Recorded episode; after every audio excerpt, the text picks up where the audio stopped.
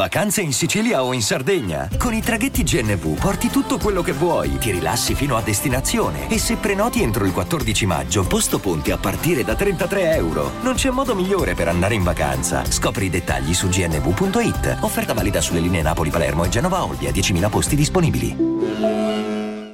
I The 1975, lo dico in italiano così non sbaglio sicuramente, sono un gruppo gruppo musicale pop britannico formatosi nel 2002 a Manchester, composto come insomma il cantante principale era Matthew, detto Matty Healy.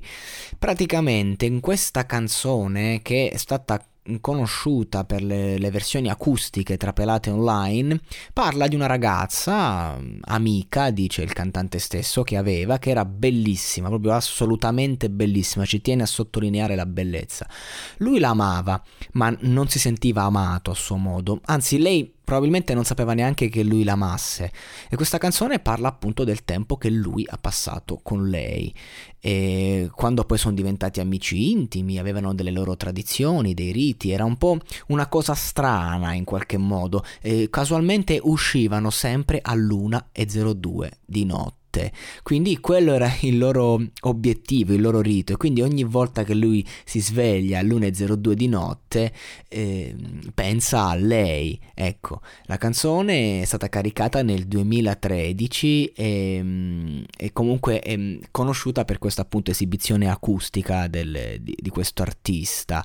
E mi piace molto come si chiude, ovvero ma su questa maglietta ho trovato il tuo odore, sono rimasto seduto lì per anni a contemplare pensare cosa fare di me stesso. Ti ho chiamato alle, al 102, siamo rimasti seduti lì per anni a parlare di quel ragazzo, di cosa ti stava regalando.